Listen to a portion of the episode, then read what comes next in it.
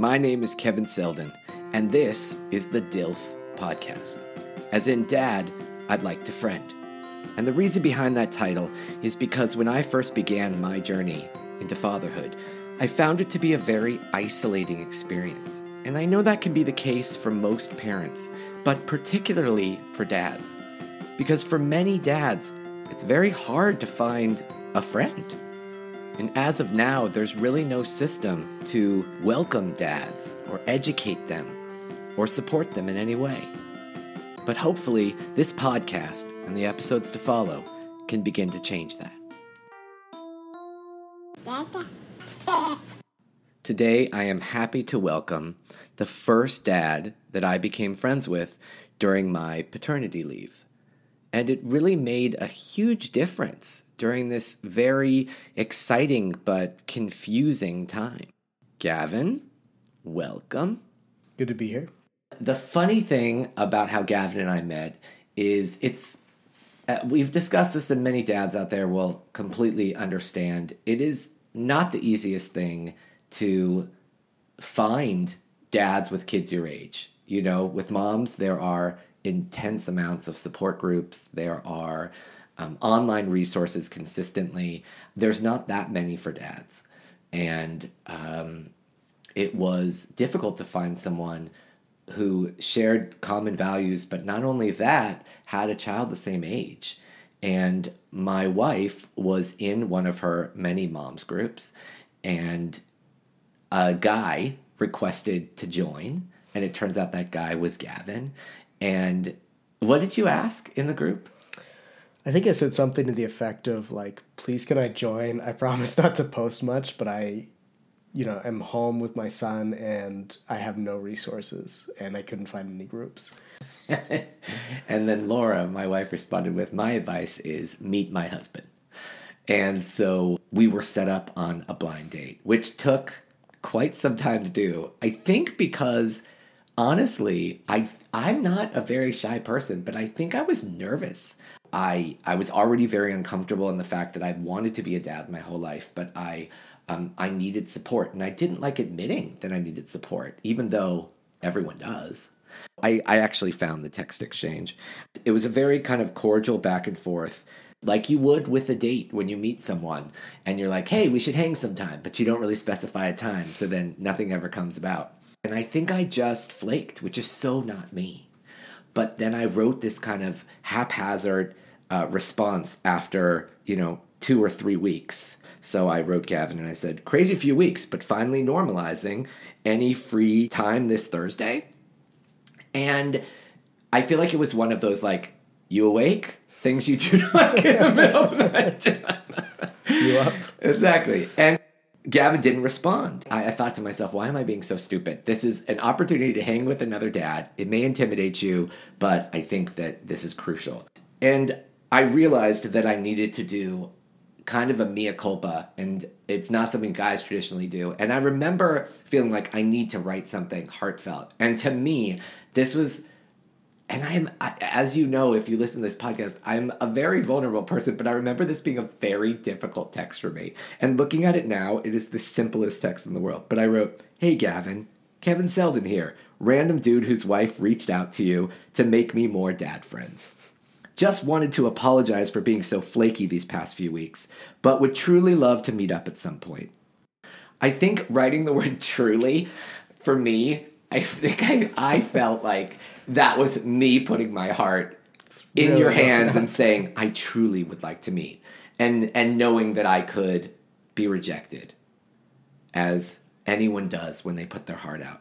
But Gavin, sure enough, as the lovely man that he is, wrote back very shortly after reading it now, I realize this text change is not as exciting as I thought it would be in reading it. but, you should know that it was very long. It took a month for us to kind of meet up. And when we first met, uh, our first blind date, if you will, we met up at this restaurant. We kind of went back and forth on where to meet.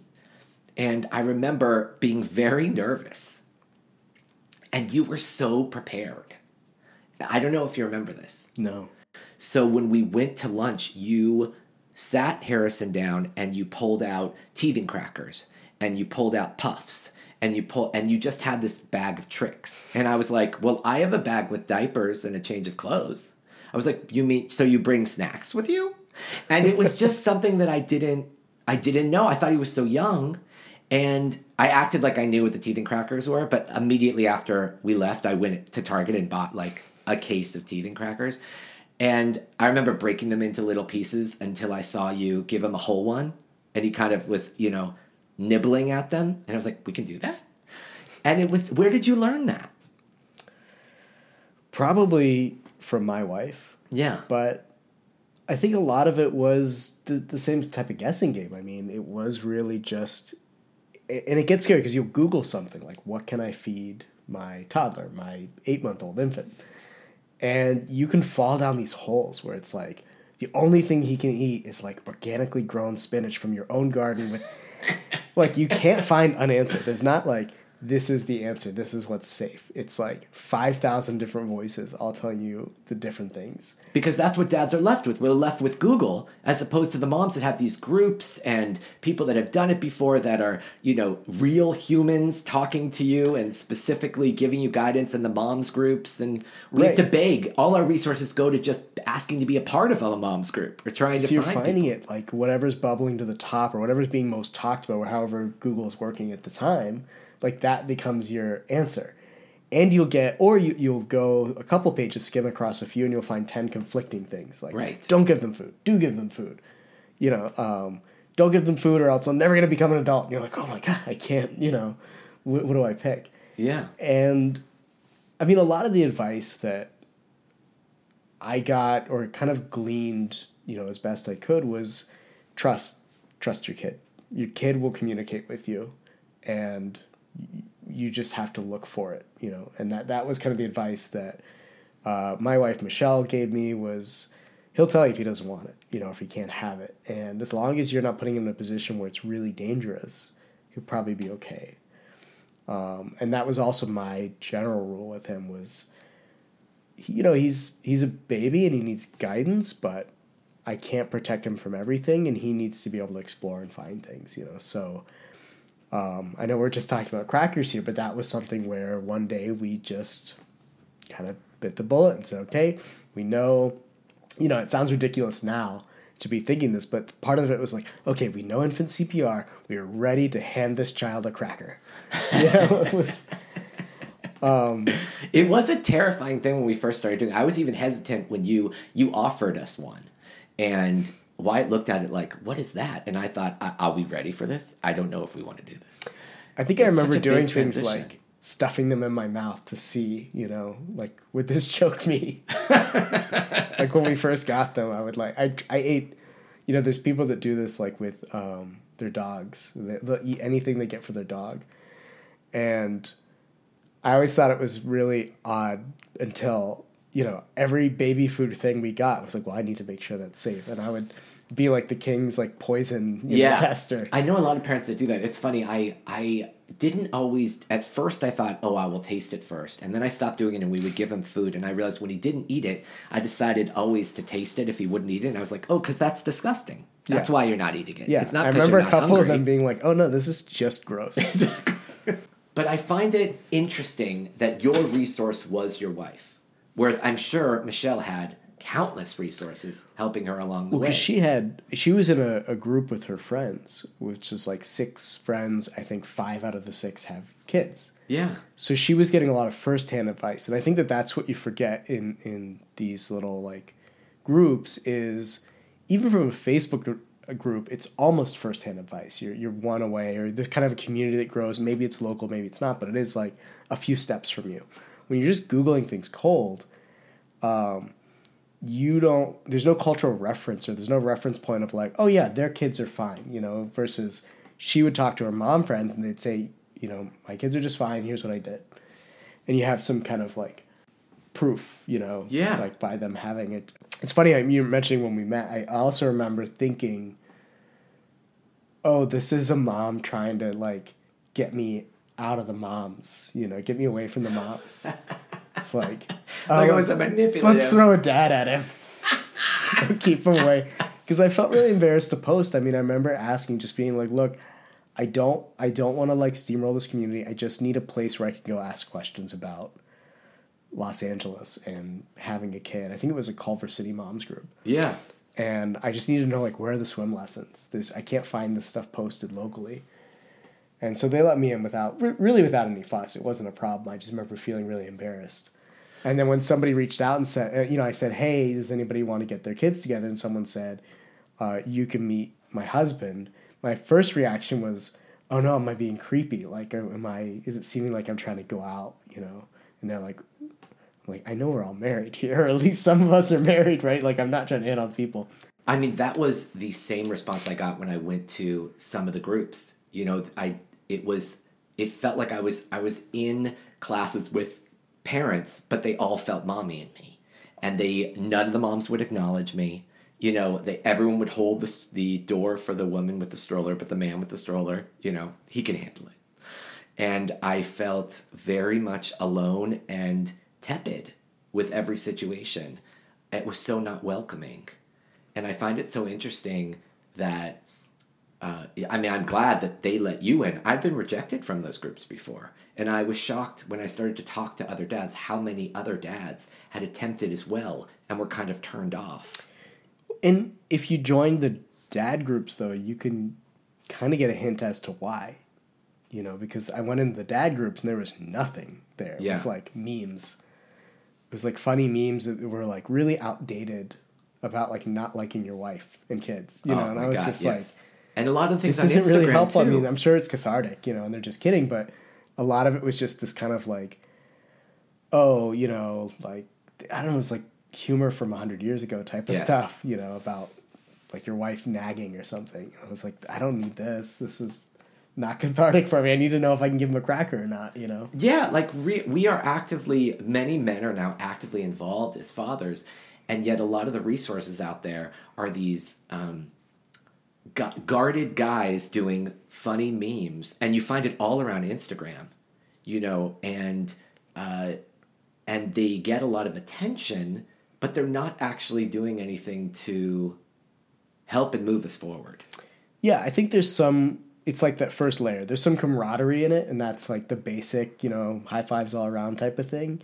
But we, we from from caring have gone from zero to, you know, uh, at least what we try to get to like equal parenting. But I feel like that support system has gone from just to the high five area, where like, hey, we're all dads. Period. You know, you're like, I know we're all dads, but like, let's trade advice or like and individually, I had a lot of success, but not in the groups. And I'm not sure if that's because as guys they're more guarded or less vulnerable or, or what that was. But that's what I noticed was one on one. I almost never had a problem. Um, but in groups and dad groups, it was usually just mostly like people ribbing each other and. You know, it, it- there's a place for it. It's fun, but it's not. It's not what I needed. You know, Yeah. I needed a resource. Now, where aside from me, where did you find other dad friends? Um, it was just occasionally there would be like the one other dad at a group I went to, or um, you know, I used to go to that little school that was like for really young kids where they most mostly just play Yeah. and uh, get experiences. There was like one or two other dads there. We, we kind of acknowledged each other, but didn't really connect. You're almost forced friends. Yeah, You know? you're like you guys gonna stand in the corner, Exactly. you know. Um, but really, I didn't. I didn't meet a ton. But you know, if I talked to say a friend online who I knew had kids, or an old friend from high school or something, that would be like the one-on-one where you'd get real advice. Um, but you know, you bump into an old even even sometimes uh, on the flip side of the one-on-one.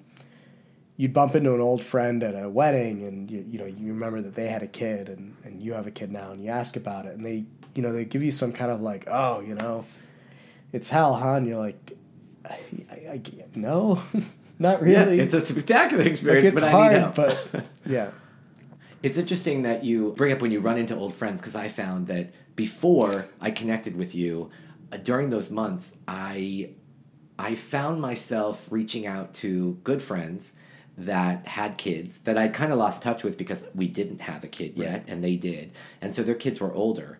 And we'd make time to hang out, although it's hard when you're on paternity leave. You know, maternity leave, moms have so many resources to hang out with other moms. And on paternity leave, it's, it's quite lonely if you choose to do that, uh, I found. and I would hang out with those dads who were available, you know, any of the stay-at-home dads, and if they had kids that were older, I found we we would go to the beach, and Wyatt's too young to be in the sun. I'm like covering him, you know. I I remember one time a dad who I love. He's a great guy and a great friend, but he had two kids, so he he asked me to hold the other baby. Well, he went and played on the swing with the older daughter because she needed she was running around on the beach and she needed to be active. And i thought this is not fun. I'm just sitting here holding two two crying babies. babies on the hot beach. It was not an you know an active environment. It was it was so different based on the age. You know once they all hit you know 18 months it feels like they can all play together. But when the kids can't even necessarily crawl or walk yet it's such a different experience and i remember meeting you and you saying uh, it's funny that you went to a Facebook group to ask this because I felt like you were such a natural in the way you suggested places for us to go consistently and said, we just have to enjoy them and they'll enjoy the atmosphere. And we went to the Getty. I mean, you had a, such an array of weekly places that we would go to. Where did you come up with that list? So I made a list of really just places I wanted to see in Los Angeles. I lived here for a couple years and, and really not explored the city. And a lot of the reasons is because when you go on there on the weekend, it's crowded and loud. And so part of it was like, oh, these places will be quiet, big open places where I can see something really interesting. Uh, my son can sleep or or see something interesting maybe, um, and at least be in an environment where it's kind of experiential. So I just started making. I think I set up some Google calendars and I just started like, you know, pouring through everything. Like, what are all the things to do in LA, and looking at it with a basic set of criteria. Like, do they have somewhere to eat where I can sit down and feed, you know, myself, but but Harrison. Um, do are they likely to have clean public bathrooms where I can change him? And that gets into a whole different discussion of how many places don't have changing tables Yeah. for uh, men's room. Although that is changing, airports are way better now, or some of them the um, neutral bathrooms are pretty good about it too. Yeah. family restrooms. We actually have a guest coming on um, soon that is uh, big in the squat for change movement. He actually created the squat for change movement and has got Pampers and a lot of people on board and, Oh, that's and awesome. adding changing tables to the men's restrooms. I mean, I was so lucky to have you to kind of guide that way.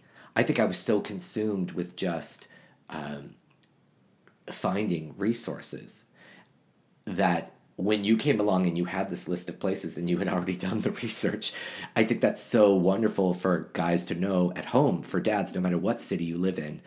Gavin's concept of just being able to go to a place that you enjoy, you know, that with that criteria of, of having open space, of having a bathroom, that a clean bathroom you can utilize, having a place uh, to get food. I feel like we went to Huntington Gardens, we went to so many places, and I think Wyatt really uh, treasured it. He seemed to really enjoy it, but he stayed in the stroller most of the time. Yeah. And yet we weren't at home. And it was like when we were home, he's just screaming and crying. He wants to go out. But I'm like, where the freak do I take you? Yeah, that was, and admittedly, some of those were really just like shots in the dark, right? Like, I'll do a worst case scenario thing. Think, you know what, I want to check out um, the Getty. Worst case scenario, I lose my 30 bucks and I have to take him screaming in the car and drive him home, right? Yeah. The alternative for that is I'm sitting at home and he's upset anyway, you know, so why not give him at least a drive? And if it all falls apart, I'll give him a drive home and he'll be fine, you know. And I'll have a more interesting day than he would if I just stayed at home scared to go out. Yeah. So that was it too. I mean, some of those really were like the restaurant we went to. I think I was just like, I think there's enough space between the tables. Let's take a shot at this. You know, there's, it's loud enough that no one's gonna be bothered if they cry, or we can get out if they if they do. And I, th- I think that's another feeling I have is just people are really scared to bring their kids places. Like their kids are really offensive and it's going to be a big deal. And, and the anxiety is worse than the actual event usually. Yes. Um, In so much of life. The worst case is they cry and you have to leave. And that interesting was never the case for us. it never happened even. It just that's the worst case that could happen, and it never came up. I think maybe somebody got fussy and you gave them a you know a snack or some milk, and that's it. There was never like a meltdown Yeah. or anything. And, and infants, Although ironically, our our sons never really interacted. Like they, we would sit them next know, to each other. it has to do with the age they were at, but it was like they were both immensely enjoying the scenery and time with us, but they weren't really acknowledging each other. Yeah. Once they were both in high chairs a little bit more, they would see each other eating and like be interested, I remember. Um but yeah, that that was really it. Was just like uh, the only thing I didn't do was go to the movies because I don't want to ruin everyone's movie. Yeah. But um, plus, I thought that would be too loud for him. Yeah, I've still never done that, taking them to a movie. That's a whole nother episode talking about showing him media. Yeah, that's a whole different story. Um, but yeah, so I just started saying, screw it. I'm either going to sit at the house or maybe I drive an hour and it falls apart, but he's been driven for an hour and he has a calm day and, you know, he'll enjoy it. I feel like that was it was such a godsend for me to have you there. You know, I started my full on paternity leave at around four months, and I decided to be with him for the year. And I, it was just lucky that it overlapped with when you were doing your paternity leave. I remember the day you went back to work and me being like, "Oh God, Now what? now what? but I think I had a little more confidence from that experience to be able to um, go and experience more things on my own, to go into classes and be uh, a little more justified in talking to moms and saying, I am equal to you as a parent, and it's okay that we correspond. I remember I got my first um, play date with another mom, but we had to go to like a separate. We couldn't go to each of either of our houses, which was weird. But it was like we had to go to this separate place to meet up to make sure there were other people around. It was a very weird environment, but it was just it was a great transition. How important for you was that paternity leave time, and and the time to bond and kind of own it? I mean, I would say fundamentally changed my life. Um, because in the initial, it was, I was really supporting my wife. That's, it was all directed through her, right? She had a tough labor. I was basically like gophering around the house because she was in bed and not really, you know, I was, I was, every, all my interactions with him were, were kind of through her in this odd way From when he was born. when he was born and she was on maternity leave and I was I took a little bit of time but then I was at work or it was both of us, right? When it was both of us everything was through her. She kind of knew what to do Same. and I was following that and um cuz she had instinct or knowledge or you know and I tried to keep up but a lot of it was really like Michelle, how can I help you right now? Not Harrison, what do you need? And I think that's the conversation, you know, mental conversation that really changed when I went on paternity leave because then it was she would go to work, it was just me and him, and I had to learn to communicate with him, and I did, and that really changed, you know, what it was to be a dad, to go around just with him, um, spend a whole day only communicating with him occasionally because you're, you're solo. to have that weight on your shoulders, you had to step up. You just have to learn everything, and I think that's really important. It really changed my relationship with him and my relationship with my family and my relationship with work of knowing what am I working for even. Um, and you know, I was really grateful that the company I worked at uh, gave three months paternity leave. It was it's kind of unheard of, or maybe now it's starting to come on, but um, but yeah, it really it really did change everything about our relationship and made me a much stronger fa- father, which lasted out way beyond that. Yeah. I think if it had been, I just kept going to work, um, I would have had much less patience at home. If there's something I could particularly nail down, because I got to see the experience that my wife was having was being alone all day with some you know new th- being that you don't understand that you have to help, and then I would come home exhausted and not get how tired she was until we switched that, and then I was home with him all day, and I would totally understand like oh this is seriously an enormous amount of work. Yeah. um, you can't understand until you do it. Also, give that car analogy that I love that you've given before.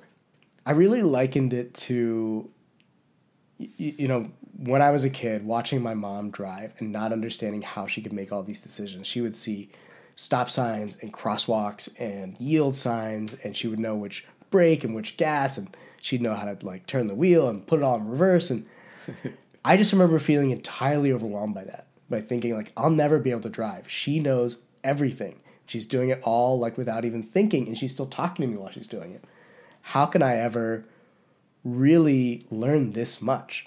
And watching my wife with Harrison was much the same. She knew when to feed him and what he wanted and why he was crying and how to get him to stop crying. And I was just watching all these things thinking like you're a super genius about Yeah. this. I know nothing. Once I actually sat in a car and drove it, it was fine. You you kind of you figure it out. Like okay, the first thing is don't crash. Everything else stems from that, and you learn the other rules. You know, like okay, that's what this sign means. It matters. It also is context. Yeah. When you're in it, you can't study into it. You can't just on paper learn to drive until you actually run the car. And I think that was kind of what paternity leave was. Exactly. Was like, hey, go run the car. Like, Yeah. you've studied enough. Why don't you take it for a spin? You know, and don't crash. Keep them alive. That's number one. Um, it's a lot less scary when you're actually at the wheel. Yeah, weirdly, like it shouldn't be. It should be much more scary. But when you actually like hit the gas a little, and you're like, oh, okay, that's that's what happens here. And you, We've hit a groove. Okay, wait, I can make this my own. exactly, yeah. And and you start to just get a, a feel for it, and I it raised my confidence a lot. Um, I think also personally and as like a family man. I would agree. I, I would agree. It wasn't just as a dad. I think it um, taking that ownership was what helped me to kind of refine my passion because then I would also find when you it's one thing when you do it through work, but with something that matters so much like a kid, you make up a little song and the kid laughs and you think to yourself, "Oh, yeah, I am I am quite funny. Thank you." Exactly. you know, and you and the little things you do and you get that fresh acknowledgement of someone who's never seen anything before. and they're not lying. Oh. They don't know how to fake it. That So- was a big driver for me too. Was like, well, he's never seen art. Let's he should go see art. You know, like I know he won't get it and it won't mean anything, but I'll be there when he when he does it. You know. it's the ownership is is such an important piece. Now, curious, you had a very interesting upbringing in that you've lived so many different places. How and your dad was working a lot growing up. How did the dynamic of your family and your upbringing affect your perspective and the approach you take to parenting? I think on one hand, I often empathize with kid self of me, right? So I think back of what's it like when you're little and you don't have all the communication tools and you feel all these feelings and people aren't understanding you or taking the time for you. And I think that, you know, in relationship to knowing, you know, thinking about my my kid from his perspective, my son from his perspective, getting down to his level and paying attention to him and just thinking like what does he need because i remember needing things as a kid not knowing how to say them but no one really taking the time it's not to say that i had like deadbeat parents or anything it was just it was busy you know it was a lot a lot going on and um and it was crazy and sometimes you just wanted to be heard and, and you didn't want to make a fuss about it either you know Um, your your mom was a very active presence in your childhood. You know, with your dad not around as much from work, and then after they got a divorce. Yeah, and I think that changed the role in terms of seeing one parent needs to know how to do everything. You know, there's there's a world where you might need to know it all, and you can't just skate by being like, yeah, I got I got half of this, you get the other. You know, both parents should be whole parents.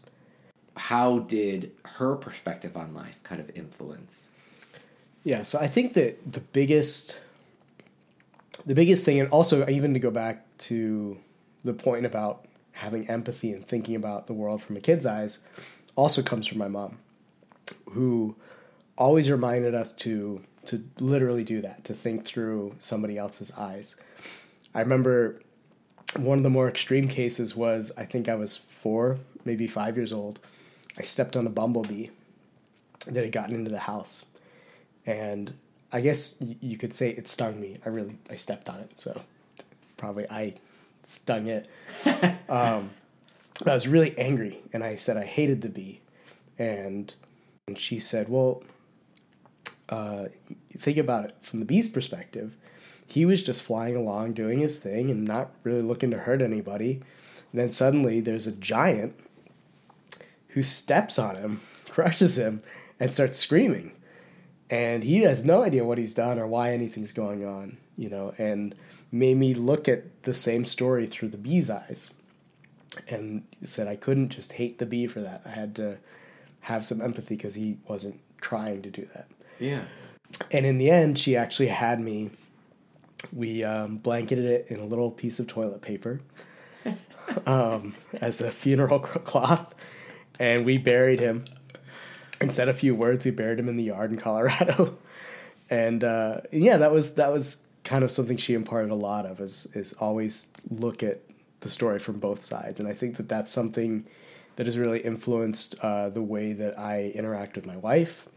Trying to look at empathetically at like what she's facing, what she's doing, the way I look at my son, what he's facing, what he's doing, what they understand, you know, what like what was their day like until the point where I interacted with them, you know. And looking through conflict at that a lot of times helps. I love that.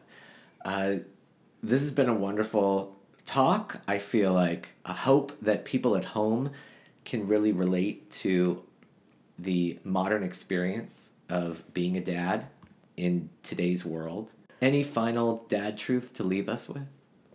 I think the toughest thing that I've seen is having the patience to let him become his own person is a real challenge for dads. I think a lot of dads, probably moms too, but I see this in dads.